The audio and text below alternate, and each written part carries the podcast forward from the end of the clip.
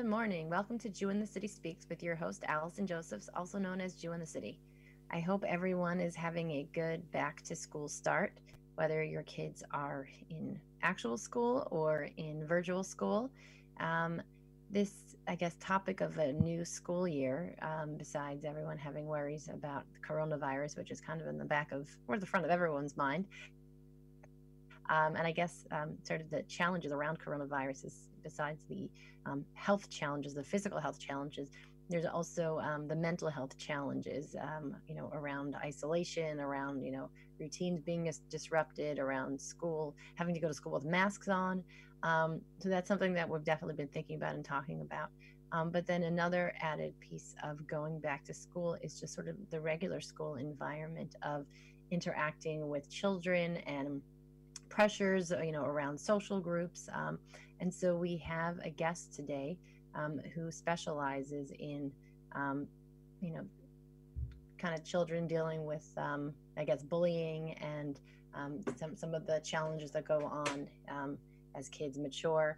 and you know, we think it's important that Orthodox Judaism, Orthodox Jews value sort of the the full picture of health, whether it's you know taking. We just posted on uh, our Facebook page about um, a halachic guide to being safe in the you know coronavirus times with sort of all the different things you can do to care for your physical health. Um, at the same time, caring for our mental health and being you know as healthy and solid a person as we can be, um, unless we have sort of those basic foundational stabilities. Being a Jew doesn't work. We need to sort of be a healthy, thriving human being, um, or else um, those things that we do to serve God don't work out well. So, um, speaking about um, how to kind of have that full balance and holistic picture um, is very much in line with what we do here. And we're very excited to welcome our guest, Dr. Jeffrey Kranzler. He's a child ad- adolescent and adult therapist in Bethesda, Maryland. He's a graduate of Johns Hopkins University and served as co editor of the Johns Hopkins Lampoon publication. Dr. Kranzler also consults for the Maryland affiliate of the National Mentoring Resource Center and specializes in creating mentoring programs that serve immigrant youth. Dr. Kranzler is a proud dad, husband, son, and brother and loves spending time with his family, playing pickup basketball, jamming to the blues on harmonica, going for walks in the woods, swimming, and all things superheroes. And he is also uh, a, an author. Um, he recently wrote a comic book called The Crimson Protector, sort of in this space. Um, Dr. Kranzler, thank you so much for joining us today. Thank you so much for having me. Sure, my pleasure. So, um, yeah, I guess if you could um, kind of introduce our audience to where you come from, where you grew up, how you grew up Jewishly. Absolutely. So, I was born to an Orthodox family uh, on the Upper West Side of Manhattan. We uh, moved to Teaneck, New Jersey uh, when I was about six years old. And um, I grew up in the uh, Jewish day school system, uh, Jew- Jewish high school system, uh, went to Israel to study for a year after high school, and always grew up with a very strong connection to Judaism and the role that social justice and mental health plays in Judaism. Uh, basically, my entire family is involved in the mental health field. Uh, my father and uncle are psychiatrists. My sisters uh, uh are therapists. My cousins. It basically, you know, the Kranzlers really just do one thing. If you ever see a Kranzler doing something else other than mental health, you stay far away. I'm just kidding. I'm just kidding for all my uh, relatives who do something else. Um, but um, seeing how uh, mental health, feeling healthy and confident and well as a Jew is a, a huge part uh, of being uh, Jewish. And this is, you know, seeing it not only through my family's values, also mm-hmm. through the Judaic texts that that we studied. Yeah, I was um, going to ask you to prove it in the text. What, what would you what would you give as uh, some proof text for why being um, healthy emotionally is part of the, the Jewish ideal? Absolutely. So I, I personally connect with three uh, pieces. Uh, the first is in the Torah, which says "V'chai bahem," and you shall live through them, in which uh, we interpret that as a responsibility to be healthy. Mm-hmm. Um, and mental health is a really huge part of being healthy. There's a mind body connection. And when you're mentally healthy, it actually affects your physical health um, in addition to the mental health. Um, The other part is from Tehillim. Um, and it, it, says that uh, Hashem, uh, God is HaRofei Lishvurei Lev, is a healer of the broken-hearted. Um, hmm. and that very much resonates with me that, that when we say that God is the Rofe, that God is the healer, that mental health is a really huge piece of that. And we know that when it comes to health, we don't sit back like you know some others and say we're just going to let God take care of it. We're going to do nothing. We have to partner with God in all of the health uh, activities that we are involved in. And I think the third piece that has always spoken to me is actually the work of Rav Nachman, uh, the, the, the Rav of Breslov. And if you take a look at his writings, he speaks so potently, so poetically to people who are suffering from mental health issues and gives advice that mixes so beautifully uh, mental health pieces as well as Torah pieces to elevate people. And, and, and that's something that people connect with even today, where, you know, there's, there's no Rebbe of, uh, of the Breslov uh, Hasidic movement, and yet it has so many followers to Rav Nachman, who, who nobody today has actually met through the writing. And I think a lot because he's able to so uh, perfectly uh, meld the health, the mental health, and the Torah together. Beautiful. I'm going to add one now. Um, when I was in seminary, um, I thought that I was going to stump my uh, rabbi one day. And I said to him, if the Torah says you're supposed to love your neighbor as you love yourself, what if you don't love yourself? You're supposed to love your neighbor as little as you love yourself. Um, and he said, stop. The Torah is meant for healthy people, um, which I just thought was so deep that um, when, you know, when there are underlying issues going on in a person's stability or happiness, um, it, observing mitzvos and Torah could start to become problematic. We need to sort of have that baseline stability of you know functioning before um, those acts, added pieces of spirituality can be added on. Um, and this is something that we you know definitely think about a lot at Project Makom, where and I'm going to share that um, that God is the healer of the brokenhearted with our members. That's so beautiful. Um, that's definitely something that you know we think a lot about. And the truth is that attention to mental health um, has also very much come into my life now. Because we are dealing with so many um, trauma victims. So, so you, so basically, being born into an Orthodox family, into a mental health family, um, life went well, and so you sort of, it was almost written that this is how your life was going to continue. So, um, tell us about your schooling. Um, you know, kind of how, what you decided to do with with uh, the decision to go into mental health. Absolutely, and actually, I did not study mental health in college. In college.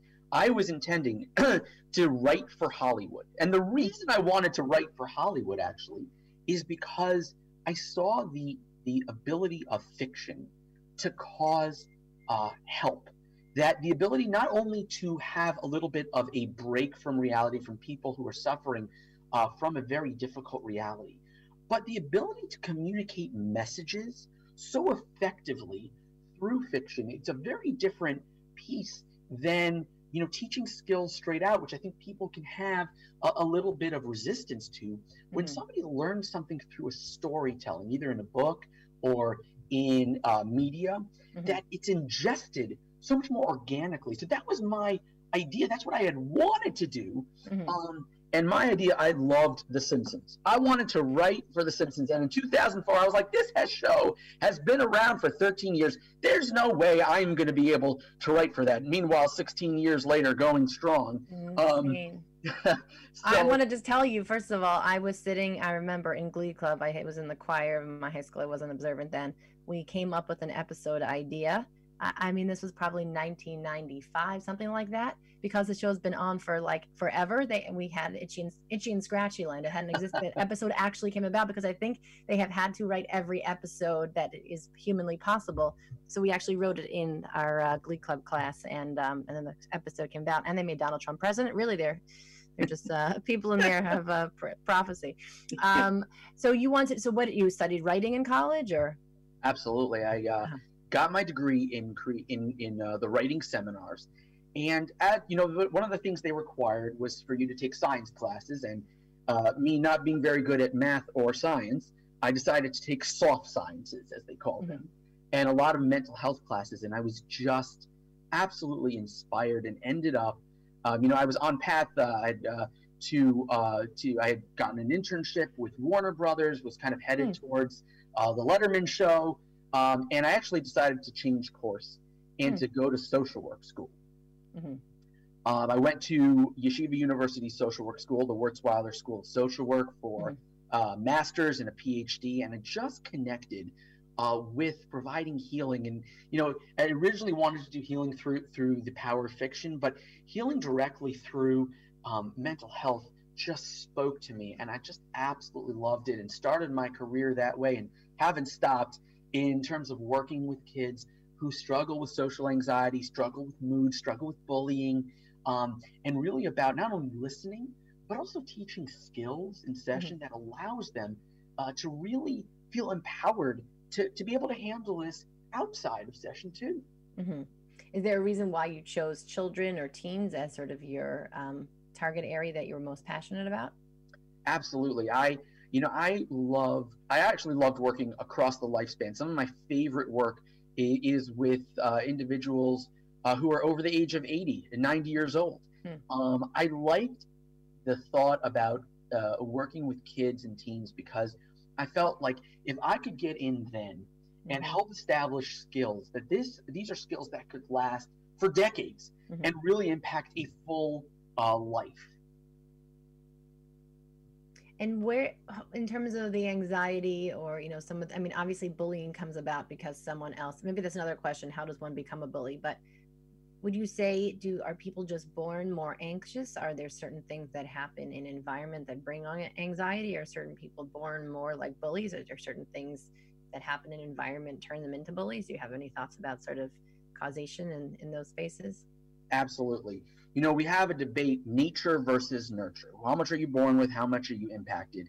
And the reality is that both play a major role.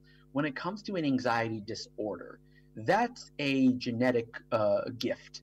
Uh, from you know, uh, using the term facetiously, but that that is that is a genetic gift. That is something you're born with, and it can be activated.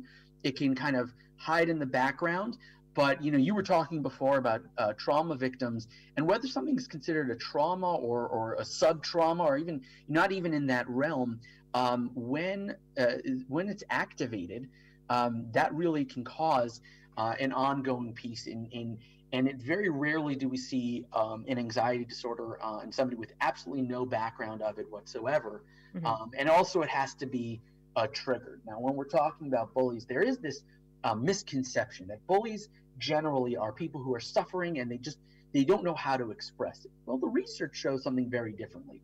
Uh, bullies generally have a greater than average uh, grade point uh, average. They have greater than average social skills. In fact it's not a poor expression of social skills. What bullies do is they are more advanced and they see hey listen i know how to gain power. It's about gaining power. Hmm. and the way i do that is by utilizing the social skills that I have to know how to really best, most effectively get under people's skin. And when I get under their skin, I am, uh, I, I gain power. And so it is very much a targeted, a purposeful uh, power grab that happens to be uh, quite effective. Uh, the, the, the statistic is that 84% of bullying takes place in front of other people. And i think that's an under under uh, a reported hmm. statistic. The point of bullying is for other people to see you higher as you put somebody else down So I was going to jump in here, go back to Hollywood references. So the um, sort of archetypal Biff character from Back to the Future that we're quoting. So he's he's the doofus, meaning he's stupid. So you would disagree that them casting him as the dumb character is actually wrong. That if they had done their psychological research, they would have made Biff smarter and sort of use his sort of use his talents in an evil way. Is that kind of the absolutely and they were using the research available in the 80s okay? uh, when this was made. I mean, this is this is more accurate and effective research. Not to say that there aren't idiots out there who do Mhm. bullying. There, there Mhm. certainly are, Mhm. but they're not the best ones. hmm The best bullies, the most effective bullies, are the ones who use their skills. So I guess I'm thinking I read this great book, um, Sarah the Bucket Filler, um, and then we're going to talk about your book in a moment about this. And I think it's a concept that they it was made for like a Jewish audience about someone whose bucket is empty, and then she well, the, the, mean person goes around trying to take out of other people's bucket to try to fill her bucket up more. But Sarah, the bucket filler, has such a full bucket because she's been given the love and the resources that she needs at home that she can go around and fill other people's bucket and doesn't deplete her bucket. So, is the bully not the person with the empty bucket that's looking to take from someone else's bucket and make themselves feel better? Is that that's what I tell my kids when they complain to me? Sure, and, and again, it's not to say that that doesn't exist out there, but that actually has been the archetype, like you said. That's been the general perception of it. And when we find, though, that that the effective bullies are the ones who perhaps are, are the ones who are more talented, frankly, mm-hmm. and using their social skills, they're actually just simply using uh, their ability. You know, when it comes to you know, and I love the bucket analogy, and that's that's definitely out there. It's not to say that they have an always absolutely full bucket it's just that they're using the wrong way to fill up whatever part of the bucket they want to fill up. Mm-hmm. All right, so tell us now about your new comic book, The Crimson Protector. This seems like really a marrying of your two passions, mental health and uh, storytelling through creativity. So, um, when did you come up with the book? What's the book about? Um, why a comic book to tell this story? So sure. So actually, uh, in, instead of, it's told in a actually a novel form. It's not officially comic book, even though the cover makes it. it. seem completely like a comic book. Got it. Um, and it's very much in the vein of comic books. What I was what I was doing is, as a therapist, like I had said before, I, I'm teaching skills, and I always believed in from my training at Johns Hopkins in terms of the writing that like I said before, that fiction is such a powerful way of communicating skills. And it's wonderful that I teach it in session, but people know that I'm teaching it. When you have a book, when you have fiction, and there's no, in, in this book, there is absolutely no workbook, there's no list, hey, you must review these skills. It's simply taught through the experience and the interactions of this main character. And I feel you know that is such a powerful way to communicate it because in good writing in good fiction you don't just read it you actually feel like you're living it. And by having kids live the successes and frankly the failures of this character they're able to experience um, these uh, triumphs the tragedies and uh, i wouldn't say tragedies i think that's that's being a little bit melodramatic but the roadblocks as well as the triumphs of this character and be able to actually live the skills as they're being performed is such a, a great way to to give kids that skills. So who is it targeted for? Um, and you know i guess what they're going to walk away the crimson protector is the person that protects the person from the bully. Like can you give us a little bit of like um, like a sneak peek into the uh, the story behind it or what you know kind of the the story arc? Absolutely. So uh, the main character james gast is uh, is somebody who is seeing bullying taking place, uh, is lacking the confidence to approach people, and this character says, I finds out about mentoring, and reaches out to a mentor to help him develop confidence. And this is a, a really huge part of the book is encouraging kids to not wait for adults to notice something is going wrong. Middle schoolers are amazing. And by the way, this this book is aimed at the middle school, the tween population. Mm-hmm. Uh, the middle schoolers are amazing at keeping things from parents and adults. Mm-hmm. And it's really about encouraging them to reach out for help rather than waiting for people to see it. So he reaches out to this mentor. The mentor helps him develop confidence to speak to people. Um, and this character makes an error. This character says, okay, I got confidence. What am I going to do? I'm going to confidently be a superhero. I'm going to use force to end bullying. I'm going to use force uh, to up my confidence.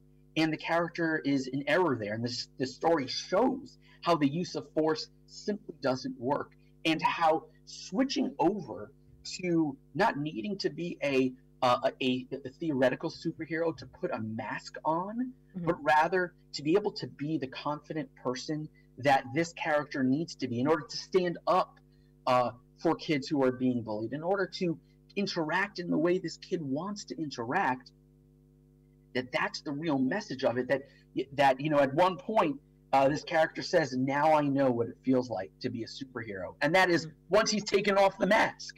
Mm-hmm, mm-hmm. would you say that um, to step in when someone else is being bullied is that did that come about that storyline um, from like jewish values? Oh it's an absolute jewish value uh, you know, tzedek, tzedek, tirdof. You, we, our job is to pursue justice, not to say, hey, let me sit back and wonder if an opportunity will come along. Let me pursue it. And it's first about this character discovering the wrong way to pursue justice, mm-hmm. and then the right way to pursue justice. This character is is inspired by uh, the civil rights movement history of his town. And in 1963, with the Freedom Rider movement, where um, uh, there was a group of people who went to the South to help register uh, voters uh, who were being persecuted and discriminated against. A third, a third of every single one of those Freedom Riders was a Jewish woman. Hmm. And justice for us is a part of our DNA. Uh, and so connecting to that uh, is a really important piece. And this character learns the wrong way to do it and then figures out the right way to do it. I was going to also add also model dam don't stand idly by your neighbor's blood. This uh, uh, idea of, you know, seeing something going wrong and inserting yourself to make it better. That's definitely um, something that I'm inspired by. Um, what kind of feedback have you gotten? Oh, it's been absolutely fantastic. I've had it read by teachers, by parents, by other therapists, and most importantly, by middle schoolers. And if you take a look on Amazon, it's getting five star reviews. People are talking about how, and this is what I love. They can't, you know, one of the, the quotes from a middle school reader is, I, I couldn't put it down.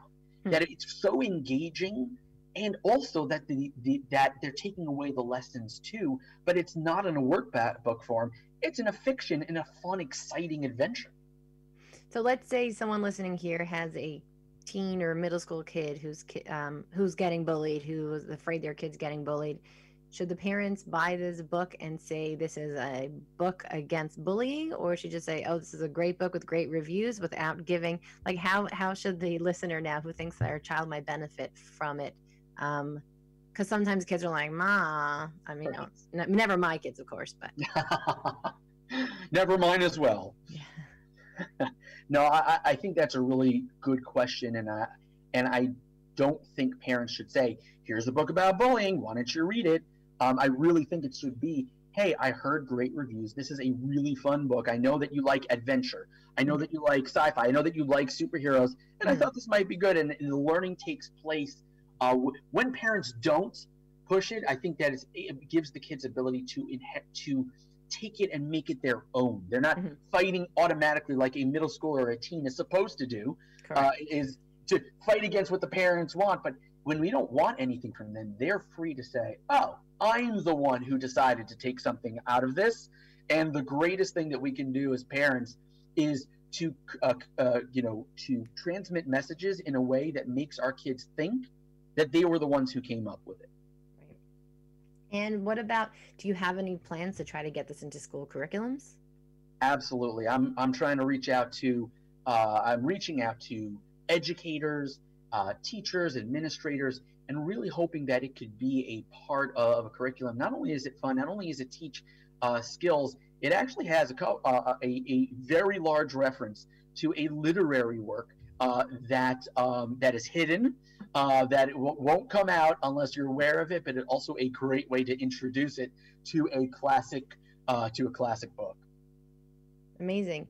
And do you think that um, this may be the beginning of uh, like a writing sort of side career for you? Like, you know, if it seems like it's getting good reviews and good responses, could there be part two or another element of your work that you would incorporate into um, some sort of fiction or?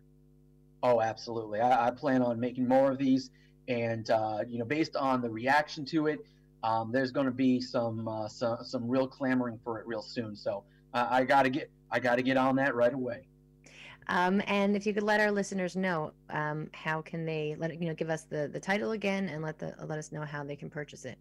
Absolutely. So the title is The Crimson Protector, and you can find out more information about it at www.thecrimsonprotector.com. And also, if you simply type that into Amazon in your search box, it will take you to. Uh, it is available on Amazon both in print book as well as ebook. Uh, so that's available again, thecrimsonprotector.com, uh, or simply typing the Crimson Protector into uh, Amazon. Amazing. Well, thank you so much for your time. Thank you so much for um, you know using your creativity to better the world. I would say in terms of the, you know, the type of Orthodox Jews we like to feature, we like to show that, you know, self-expression and creativity can be part of the package, and obviously um, making the world a better place. Um, you know, being you know a healthy person both in mind and spirit. So you uh, checked off a lot of our boxes here. So um, you should have uh, continued Hatzlacha in um, making the world a better place. Really, like uh, like a regular superhero without a cape. Thank you so much. Okay, and thank you all for listening. Um, and if you think the middle, middle schooler you know um, might benefit from it, uh, check out Dr. Kranzler's book, The Crimson Protector. Thank you for listening, um, and you can catch us same time, same place next week. Bye bye.